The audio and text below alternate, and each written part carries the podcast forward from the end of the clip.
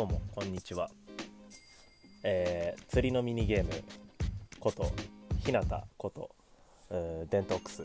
まああのお好きなように、えー呼んでくれて構わないんですけれども。あのなんかティムサーバーの方で面白い試みというかねこのえー、ですかポッドキャストをやっていこうじゃんという、えーなんか働きがあるようなのであのせっかくなのでねあのちょっとお話ししたいことも ありまして、えーなんか録音とりあえず見切り発車的にしてみようかなというところなんですけども。あのですね。まあ、な何の話をするかというとあの映画の話なんですね。あの僕最近ハマってることがありまして。っていうのはあのディスコードサーバーでサーバーというかディスコードでもってあの友達と通話をしながらですねあのオンラインであの同じ映画を見るっていう 遊びをやってましてまあそのものすごいアナクロというかアナログな手法であの同じ映画を僕は Amazon プライムビデオでその友達っていうのは Netflix なんですけども同じ映画を選んでですね一斉のでっつってあの再生をするという 方法で遊んでるんですけどもあのこれが結構面白くてですね。あのいろいろ何でしたっけ？いろいろあるじゃないですか。なんか今同時に映画を見るサービスみたいな通話しながら。いろいろあると思うんですけどこの方法が結構僕は気に入っていて。なんでかっていうとあの楽しいんですよね。その儀式的な雰囲気があって。最初にあの一斉のでって言って再生して。でちょっとずれてたりするわけですよ。ロードの時間があったり。だからその時に「うわロードだ!」とか言ってでちょっと俺の方が進んでるから一瞬止めるわみたいなやり取りがあったりしてでなんかその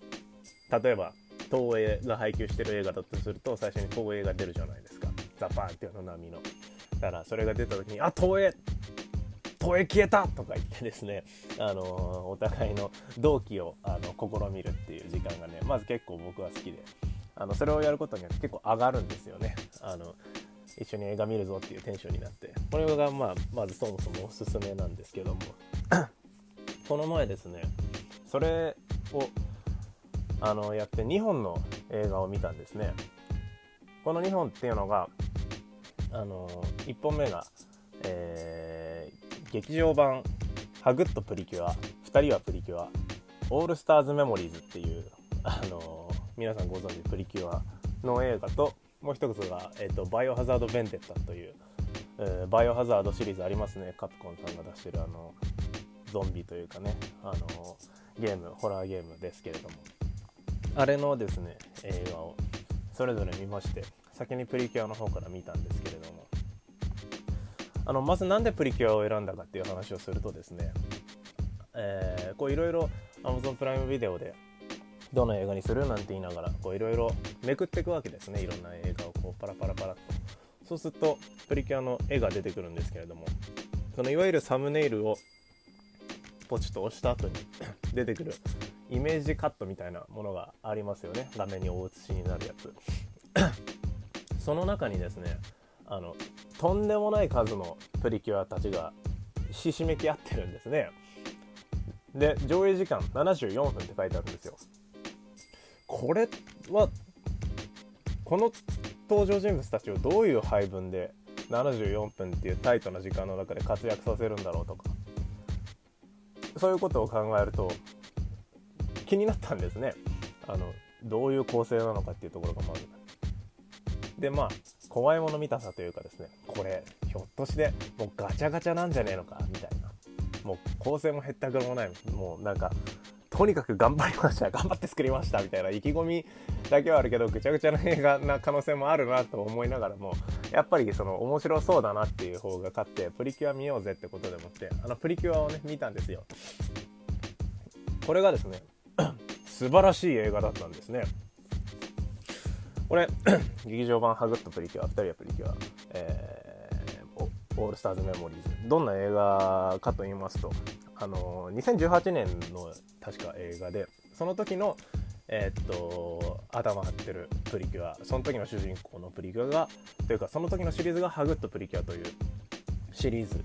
で、えー、それと2人はプリキュア言わずと知れた初代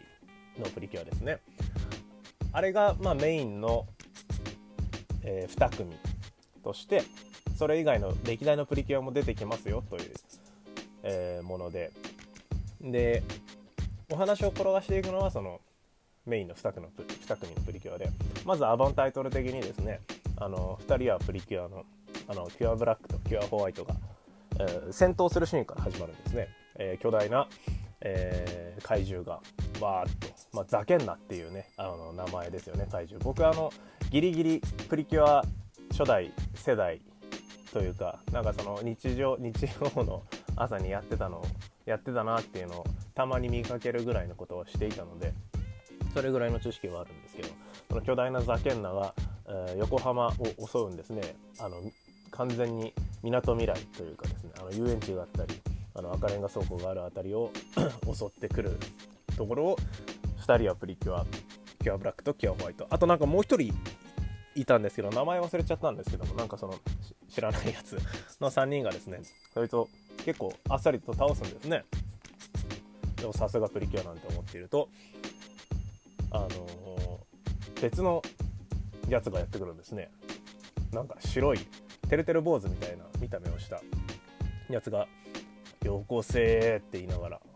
プリキュアたちを襲ってくる。2, 人はプリキュアの2人ですよね。襲ってきてそれをこう撃退できるのか否かみたいなところで場面が変わって今度はハグッとプリキュアのメンバー、えっと、6人いるんですよね確か。でその6人のところに場面が切り替わりまして。なんかえっとキャンプキャンプじゃないなピクニックをしてるわけですよ、えー、敷物引いてお弁当広げて。でなんかカメラでパシャパシャ写真撮ったりしてこう楽しく、えー、思い出作りをしてるわけですね。それでそうしてるとそこにも先ほどのよこ生が襲ってくるわけですよ。でこれえらいこっちゃということで戦うんですけれどもこいつが強いんですね。でどうやらあの他のプリキュアの技を使っているぞっていうことが分かるんですよ。僕はあのプリキュア弱者ですのではっきり言ってそんなにプリキュアのことを全然知らないんですけれどもあの一緒に見てた子があのプリキュアまあちょこちょこ見てたぐらいの感じの子だったのであのー、あこれはっつってあのプリキュアの技だっていうのを繰り出してくるその敵がねでそれをかいくぐりつつ前線するんですけどもであのー、そこに2人はプリキュアのうちのえー、っと順番としてはどうだったかなまあ、あまあ、とにかくやってくるんですよ。2人はプリキュアの2人が火星しに。で、戦うんですけれども、その敵の必殺技みたいな青い光線を浴びてしまって、それを浴びると、なんとですね、あの、子供になっちゃうんですね。あの、幼児になっちゃうんですよ。プリキュアの皆さんが。で、あの、ハグッとプリキュアの主人公、キュアエール以外の5人が全員子供になっちゃって、で2人はプリキュアのうちのキュアホワイトの方が子供に刺されちゃって残ったのはキュアブラックとキュアエールっていう2人だけが残ることになりまして。でそれ以外みんな子供になっちゃう。でこれはやばいぜっていうことでこう一旦退避するんですよ。逃げるんですね。で そのキュアホワイトが結構その子供になっちゃう場面も結構感動的というかねあの身を挺してキュアブラックをかばってその光線を浴びちゃうっていうくだりもあったりしてなかなかいいじゃないですかっていうあたりで。ここまでが、えーと、大体10分もかけてないぐらいだと思うんですよ。だからものすごいハイペースでそこまで展開していくんですね。おこれはさすがだなと。もう無駄なシーン無駄なカットが1秒たりともないっていうのが見てわかる。ものすごいよくできた構成でですね。でそこから子供になってしまったプリキュアたちがいてでそれをキュアエールとキュアブラックこの残った2人があの子守りをする形になるんですね。でこの皆さん結構もうその子供なので好き勝手いろんなところに行こうとするしもうとにかく収集つかない言うこと聞かないっていう感じでものすごい苦労するんですよ。育児の苦労ですよね。を疑似的にそのキュアエールの視点で描かれるんですよ。キュアエールがそのハグッとプリキュアの仲間たちを、えー、育児していく様子を結構その前半前半じゃないですね。あの戦いのパート幼児にされるまでのパートがタイトなのに対して結構長いことそのなんとか収集つかない子供たちをなだめる、えー、捕まえるみたいなパートが長くやられるんですよ。そうするとですねこっちとしてもね結構すり減ってくるんですよ気持ちが。これはかわいそうだなと大変そうだなっていう気持ちになってくるんですね。であのー、そうこうしているうちにですねもうどうしようどうしようってなっている中またそいつが敵が襲ってくるんですね。でその敵もちろんその2人キュアブラックとキュア L だけだとなんどうにもならない。やばいっつってなってるところであのー、キュアブラックがこう戦うんですけど結構ボロボロにされると。そこでキュアホワイトはあのキュアホワイトに対してキュアブラックがこう思いをいろんな思いを伝えるんですね。こうなんなんていうのかな。いろんな思い出が回想されるんですよそこで。2人の。だからその思い出によってキュアホワイトは思い出の意思要はうんと ごめんなさい説明が足りてなかったんですけども幼児化されたっていうことはイコール思い出を奪われたっていうことなんですよ敵に。その思い出を奪われたことによって幼児化してつまり幼児化した状態っていうのはその本来の年齢までのその幼児化した状態から本来の年齢までの分の記憶や思い出が奪われている状態っていうことの示唆なんですよね。なのでそのキュアブラックがキュアホワイトの思い出を保管してあげることによって心を込めて保管してあげることによってキュアホワイトは元に戻るんですよ元の年齢に。まあ、これが非常に感動的なシーンで、あのー、い いいんですよ。で、あのー、2人こう元に戻って やったっていうでまた戦い。で今度はキュアエルですよ。そのキュアエルと5人の仲間たち。キュアエルはこう 身を挺してねあの戦うんですけどもその他の5人たちはあのその追い詰められて傷ついているキュアエルの姿を見てあの応援をするんですよね。フレーフレー頑張れ頑張れっつっまあ、どうやらキュアエールっていう名前主人公の名前の通りですね。ハグッとプリキュアは結構その応援っていう要素がまあ重要な要素にもなっているんだろうなっていうところもあって。でその応援の力を受けてキュアエールは奮い立ってでその奮い立つ姿を見てその子供たち5人の子供たちは、えー、また皆さん本来の年齢に戻ってそしてよっしゃやったるぜということで、えー、戦うんですよ。敵。まあミデンっていう敵なんですけどこの辺りでちょっと明らかになるんですけどそのミデンっていうやつに対してかなり前線するんですよ。まあ、これが非常に熱い展開でですね、あのー、音楽だったりとかも、あのー、非常にいい劇版が使われてて上がるっていう感じで。でその子供たちもえー、っと大人になるっていうここのシーンも非常に良、くてあの何て言うのかな。それぞれの思い出がちゃんと回想で描写されつつもあの全然くどくないそのスッといくんですね。しかもちゃんとその回想シーンで僕みたいなその本編を見てない人でもあこんなことがあったんだろうなと想像がつく。ものすごい分かりやすい回想シーンがあって。でそこから 奮い立ってえー、っとミデンを退けるんですけどミデンはそこでもうもう怒ったと。お前お前お前らもう許さんみたいな感じになって。でそのきっかけっていうのがあの QRL がミデンに対してあの他の人から奪った思い出なんて自分の本物の思い出になるわけなんてないみたいなことを言うんですね。そうするとミデンはすごく悲しそうな顔を一瞬した後に逆上してえー、っとなんかもう街全体を破壊するみたいなノリであのなんか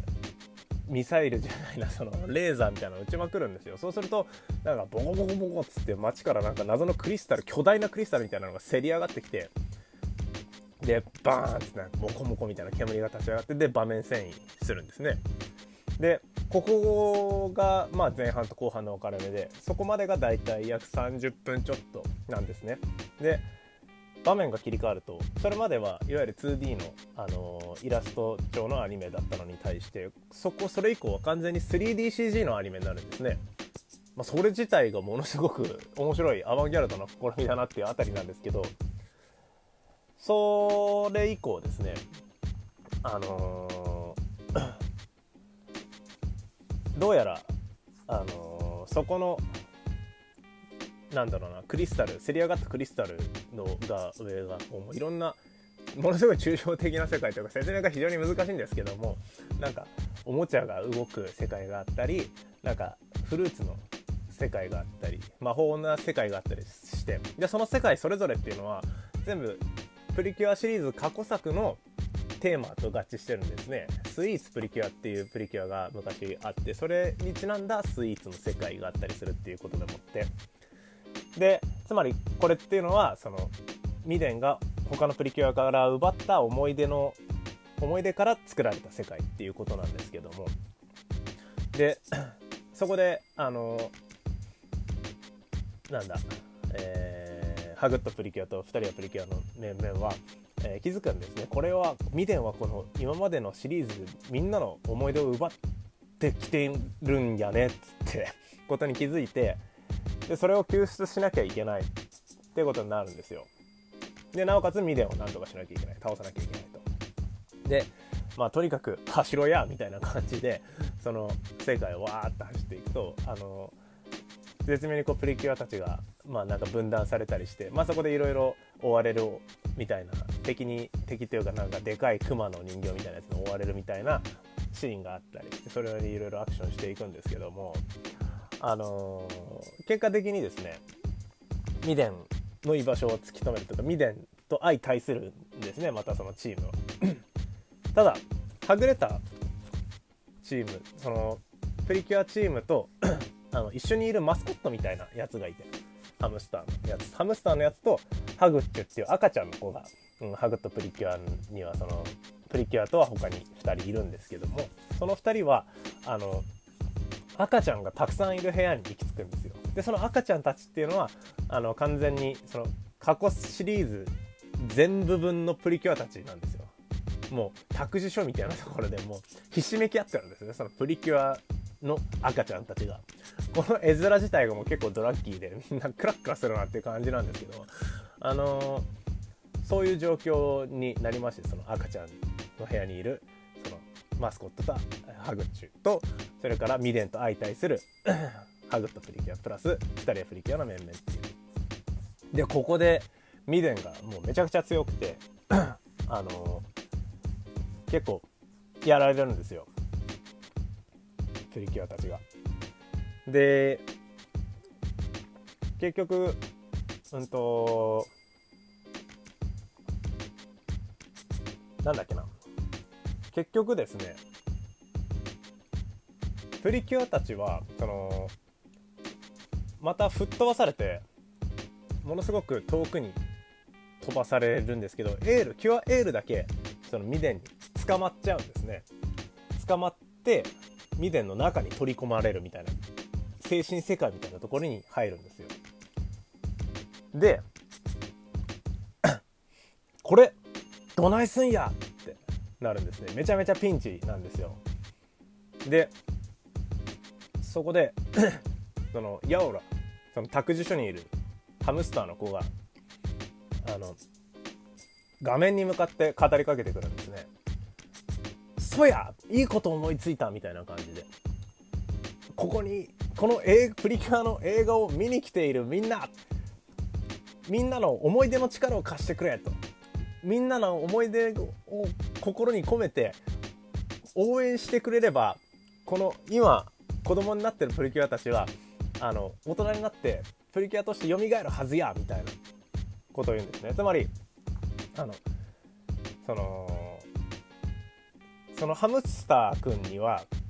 ハムスターくんはこの赤ちゃんたち赤ちゃんプリキュアたちを大人にしてあげたいけどそれのためにはそのさっきも言った通り思い出が必要なんですけどその共有している思い出がないと別のシリーズのプリキュアたちだから。なんだけどその過去シリーズのプリキュアを見てきたファンのみんな劇場に来てるファンのみんなならその思い出の思い出を持っているから思い出を共有できているから君たちの応援ならきっと届くということを言うんですね。僕はこの辺りでもしっかり泣いてるんですけども この辺りでちゃんと泣いちゃったくらいの勢いだったんですけどここがまず僕としては一番このプリキュアのハクビというかこの映画のハクビというか一番いい話だなと思ったっていうあたりであの まあ先ほどもからも言ってる通りこの映画全体のテーマっていうのは思い出なんですよ。タイトルも「オールスターズ・メモリーズ」ってあるわけですから。要はその思い出の力って何？思い出っていいよねっていう話をするするわけだけどまず思い出って何？みたいなところから再定義すると。でそれっていうのは共有できできていること共有していることがもうものすごく素晴らしい尊いだことだというとそういう財産。思い出とはそういうものだよっていう話を。これ以上ないぐらいうまい形でメタ構造も含めて観客もしっかり巻き込んで説明してくれるという。しかも全く無駄な描写がないっていうねあまりのうまさ出来の良さプラス発信しているメッセージの誠実さにがっつり僕はやられちゃいまして最初の舐めてた舐めてたな感じからはもうほど遠いぐらいもうプリキュア最高ってなっちゃってだからまあそこのみんな応援してくれのシーンでいわゆるねあのプリキュア頑張れっていうネットミームがありますけどもそのプリキュア頑張れタイムが始まるわけですね。なんかあの劇場に行く時にもらう光る棒を振ってプリキュアをその応援するわけですよ。その観客のみなそのみんなたち。それは、えー、ハグとプリキュアのファンのちっちゃい子かもしれないし過去シリーズからずっとプリキュアのファンできたもうそこそこ大人になった人かもしれないけどもうみんな関係なく、思い出を共有できてる人たちで応援しようということがありましてで、まあ、結果としてその応援の会あってというかですねあのー捕まっていた赤ちゃんプリキュアたちは大人になってまあそれもこう方々に飛ばされちゃうんですよ。なんだけどそのそれぞれ飛ばされた過去シリーズのプリキュアがですねあのそのミデンがいる真ん中の塔みたいなところにブワーって駆け出していくんですよ。でそこでミデンは分身みたいなやつを大量に本当にびっくりするぐらい大量にブワーッとまき散らしてその過去シリーズというかその今のシリーズも含めた全プリキュアにこう差し向けてそれをあのこうカットカットで切り替わりながら過去シリーズのプリプリキュアがその最新作「ハグッとプリキュア」から順番に遡っていくような形でその子分たちを蹴散らしながら、えー、塔に向かっていくというシーンが始まるんですね。ここの上げ感がもう凄まじくて。もう僕としては完全に泣く感動するテンションを作られている上でそれですからもう激上げなんですね。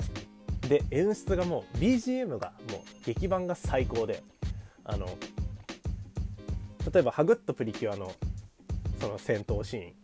がとの時は「ハグッとプリキュア」のテーマのオーケストラアレンジみたいなのがかかり今度その1個前のプリキュアではそのバージョンのプリキュアのオーケストラアレンジみたいなのがかかりっていうのが連続連続して 3DCG のもうものすごいアクションでもうどんどんどんどん進んでいくんですよ。でその ミデンっていうキャラはその各プリキュアの思い出を今まで持ってたのでその戦う時にそれまでのプリキュアの決め台詞とか技を使ってきたんですけどその各プリキュアプリキュアたちが取り戻した各決め台詞や技を放つっていうこれまたねあのー、取り戻したという言葉を使わずに取り戻したことをものすごい上げなテンションで表現する最高の手段で提示してくれるんですね。もうこの辺りも非常にうまくてもう大感動ですよ。で最終的にですね、あのー、ミデンの根城にみんなたどり着いてだけどそのキュアエールだけはミデンの中にいるんですよ。なんでかっていうとこれはあえてキュアエールはミデンに捕まったんですね。でそのミデンの心の中でミデンの心を知るんですよ。ミデンっていうのは何かっていうとミデンの本体は本体というかミデンはななつくも神みたいなものでもともとはミデンという名前の古いあのカメラだってフィルムカメラだったんですね。なんだけどそれ誰にも使われなくてフィルムすら入ってないもう骨董品のゴミとして扱われてきたカメラだったんですよ。それがもうそのそれのつくも神みたいなもんだからあの思い出に対して異様な執着があって寂しさを常に抱えてきた存在だったってことをキュアエールは知るんですね。でそこに手を差し伸べようと。キュアエールは。で、えー、そのミデンの心を理解してあのミデンの心の隙間みたいなところに入っていくとそのなんかさーって雨が降ってるイメージ映像みたいなところでちっちゃいミデンがいるんですね。でそれをこうあのその対話するんですね。ミデンはお前は俺にあの、人から奪った思い出なんて本当の思い出じゃないなんて言ったろと。俺はどうせ本当の思い出なんか手に入れられないんだみたいなことを言うんですけど今日の KOL はそんなことないと。ごめんねひどいこと言っちゃってみたいな感じでこう熱く抱きしめるんですね。優しく。でそれで QIL があのー、倒さずにミデンを倒さずにそのも私たちとこれからはいっぱい思い出作っていこうみたいなことを言ってでこうファーッとねなんかその世界から解放されてこう現実に戻ってくるとそのミデンと QIL が真ん中にいてそれを大量のプリキュアが取り囲んでるっていう結構インパクトのある異様な光景になってて。でまあよかったよかったみたいな感じででそこからまあエピローグ的にそのミデンのカメラあのフィルムカメラを使ってそのキュアエールがその大量のプリキュアたちでピクニックしてるところをいっぱい写真撮りまくって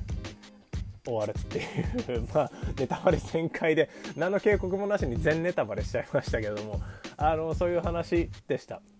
もう最高でしたね。もう本当に立ち上がった拍手で最後エンディングテーマとしてあの全プリキュア 3DCG の人が踊る中であのプリキュアプリキュアってあの初代のねあのオープニングが流れるエンディングも含めてもうおもう最高っていう感じでしたね。まあとにかくですねあのメッセージに一貫性があってその無駄なシーンが一つもなかったですね。無駄なシーンが一つもない上に余計なシーンを一つも入れてない。ところもすごくてだからその濃密な物語が74分っていうタイトな尺で埋まっててしかもちゃんとアクションシーンとしての見せ場もいっぱいあるっていうものすごくよくできた構成の映画でしたね。あのまあ、若干ご都合主義展開的なところもあるにはあるんですがそれを必要最低限のご都合主義というかあのギャグで済ませられるバランスでもあるし、あの必要なご都合主義というかですねあのうまい構成でまとめるために、えー、無駄な描写をしないためのこれで済まここは別にこれで済ませちゃってもいいよねっていうご都合主義の使い方であの僕としては非常に好感の持てるご都合主義展開の作り方というかですね。まあことほどさように 言ってきましたけども、まあ、無駄なシーンがない。そして余計なシーンもない。で74分っていうタイトな尺。そして思い出っていうものをテーマにしたものすごく一貫性があって誠実でまさしく子供騙しではなく子供向けの非常によくできた映画しっかり感動させていただきましたという映画だったですね。 HUGっとプリキュア、2人はプリキュア、オールスターズ・ドリームス。ということで、その 3DCG のプリキュアを見ていたら、前々から気になった別の 3DCG の映画がそういえばあるなということでその後に「バイオハザード・ベンテッタ」という映画を見ました。これの話はまあ一応ちょろっとさせていただこうかなとは思うんですけど。うんとまあバイオハザードシリーズ言わずと知れたカプコンの、えー、アクションサバイバルホラーみたいなゲームですけどね。を下敷きにしたというかまあほぼ世界観を共通共有していると言ってもいいでしょう。あのいわゆるミラージョボビッチシリーズの実写映画版「バイオハザード」とはまた少し別の世界のお話という感じで。あのベースはバイオハザード6ですね。バイオハザード6の、えー、キャラクターモデルを多分おそらくそのまま使ってると思います。登場人物主な登場人物がレオンとクリス。とあとまああのレベッカっていうのが出てくるんですけど、まあ、レベッカは6には出てこなかったですがあれ出てきたっけ？一応。出てきてないよね。多分。えー、っとまあその辺が主な登場人物で。えー、っと内容としてはですねまあなんか悪いやつがいるんですよ。あのー、最初にクリス率いる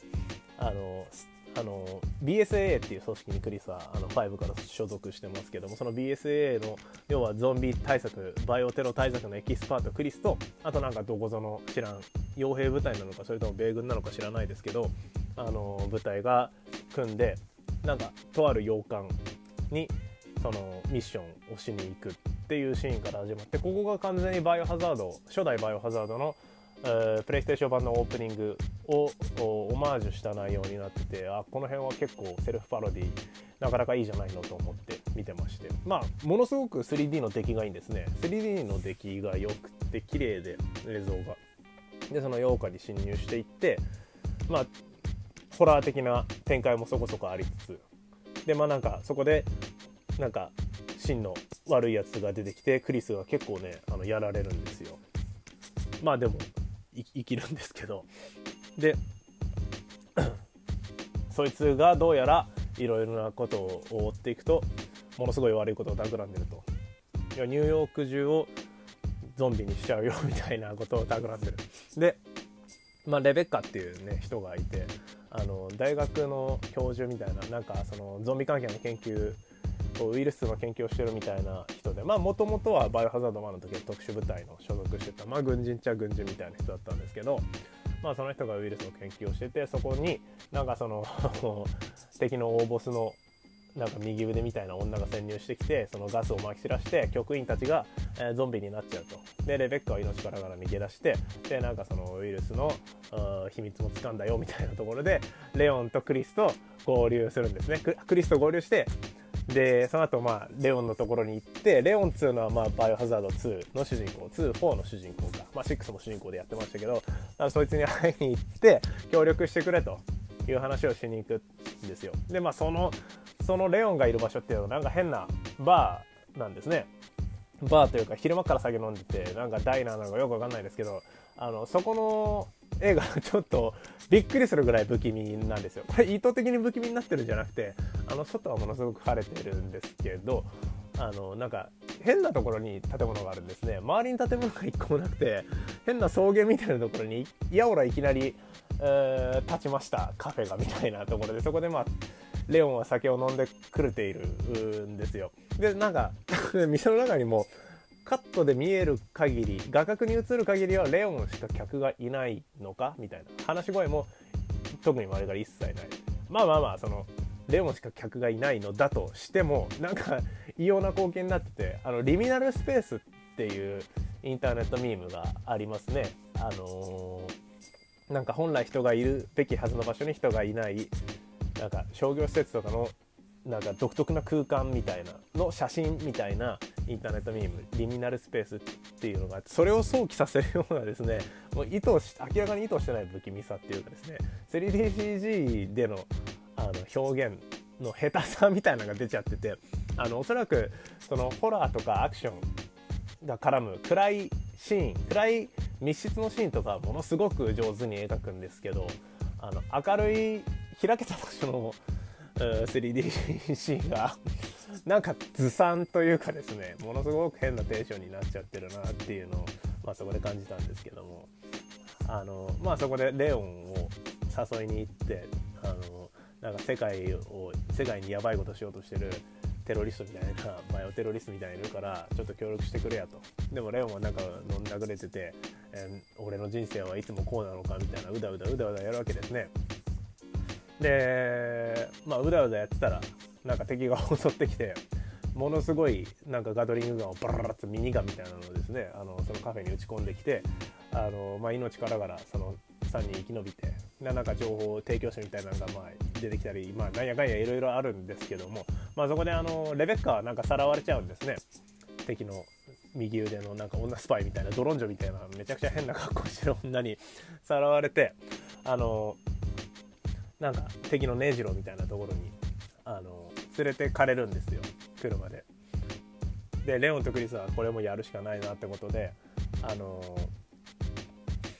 2人であのじゃあ残された情報をもとにウイルスの対抗策はこうでえー、っとそのレベッカの連れ去られた敵の本拠地はおそらくここでっていう話を、えー、するんですよ。でそれとあのカットバックするようにですねあのもう一つのシーンが並行で描かれましてそれがその連れ去られたレベッカがあの敵のボスと開口するシーンというかその敵のボスと会話をするシーン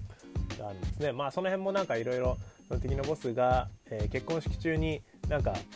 政府によってなんか爆撃された、まあ、闇の武器商人みたいなやつなんですけどそれが爆撃されて、あのー、多数の友人とあの最愛の妻を失った男みたいな感じで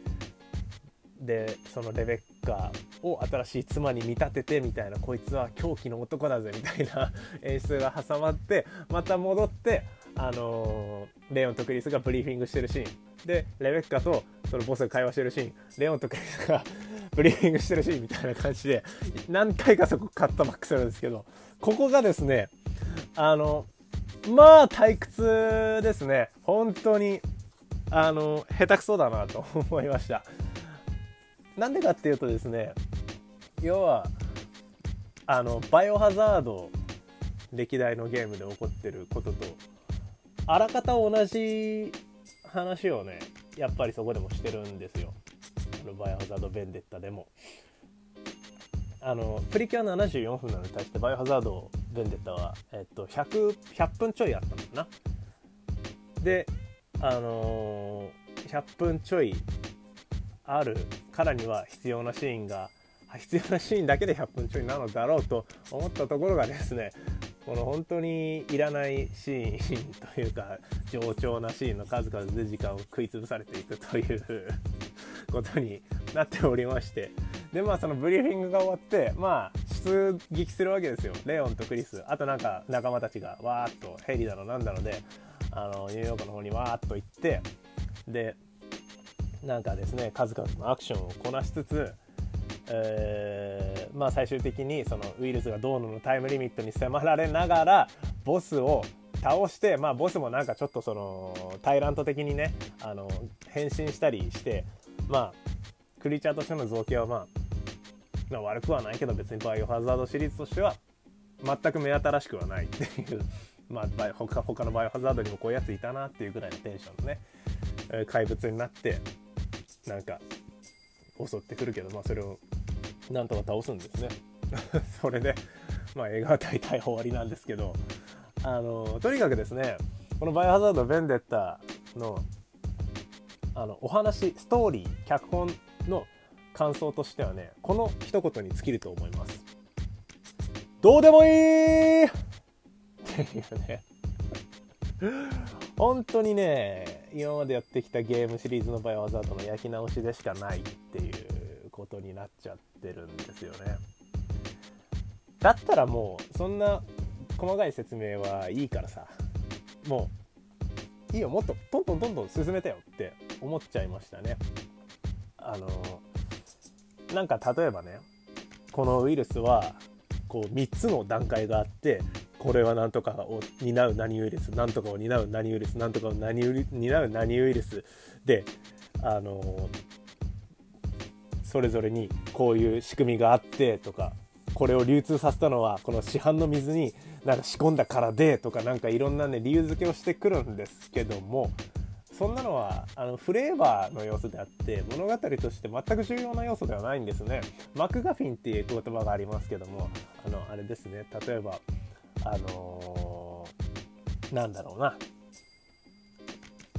何？インディ・ジョーンズシリーズのお宝であるとか、まあ、ルパン三世シリーズのお宝とかあるいは何かの設計図とかですね。そういういろんな映画の中に出てくる、えー、まあ、物語上のキーとなるものを指す言葉を指すものを指す言葉としてマクガフィンっていうのがあるんですけどもそのマクガフィンっていうのはあのそのマクガフィンこれがマクガフィンですよっていう役割を提示されればそれ以上の説明は必要ないんですよ。あのまあそれはあのマクガフィンが人間のケースもありありますけど例えばこの少女は一族の秘密を握っていてこの少女を守り抜くことが重要なんだとストーリーであの明かされたらまあそれ以上その少女の説明をする必要はそんなにないわけですね。なんか好きな食べ物は何でとか こういう服を着るのが好きでとかまあその少女が魅力的なキャラクターであるのならばそういう要素があってもいいかもしれないですけどバイオハザード・ベンデッタの場合はそのウイルス別にウイルスの説明をされたところで何の魅力も感じないしまあだからウイルスはウイルスでやべえからこういう方法で早く食い止めればいいんじゃんっつってそれで話進めればいいのにだからそのウイルスの役割がどうのとかを説明されてももう本当に全く興味がないわけですからまあグダグダグダグダ冗長なことをこいつら喋ってさっさとレベッカ助けに行かねえかなと俺はねあのー、思ってましたね。まあ一時が万事この調子でまああのー、よかったねっていう話でしたね。あの、まあ、いつも通りいつも通りでしたけどまあよかったですねあの世界救ってみたいな。テンションにこっちもなっちゃうという。まあこれはでもねシリーズの特徴でもありましてバイオハザードシリーズっていうのはあくまでゲームですからあのー、結局道中の敵を倒したりやり過ごしたりしながらストーリーを進めていく。一つ一つの面をクリアしていくっていうことが目的でそこに味付けとして、えー、フレーバーいろんな説明があったりするからまあ楽しめるっていうバランスなんですけどあのこと映画映像作品っていうことになってしまうとこっちの介入する余地がありませんから目的があの本来プレイヤーにあった、えー、敵を倒しながら面をクリアしていくっていう目的がなくなった分そのフレーバーをもろに楽しまなきゃいけないということになっちゃってそうするとバイオハザードシリーズが持ってるフレーバーってもうはっきり言ってありきたりだしもう相当飽きられてる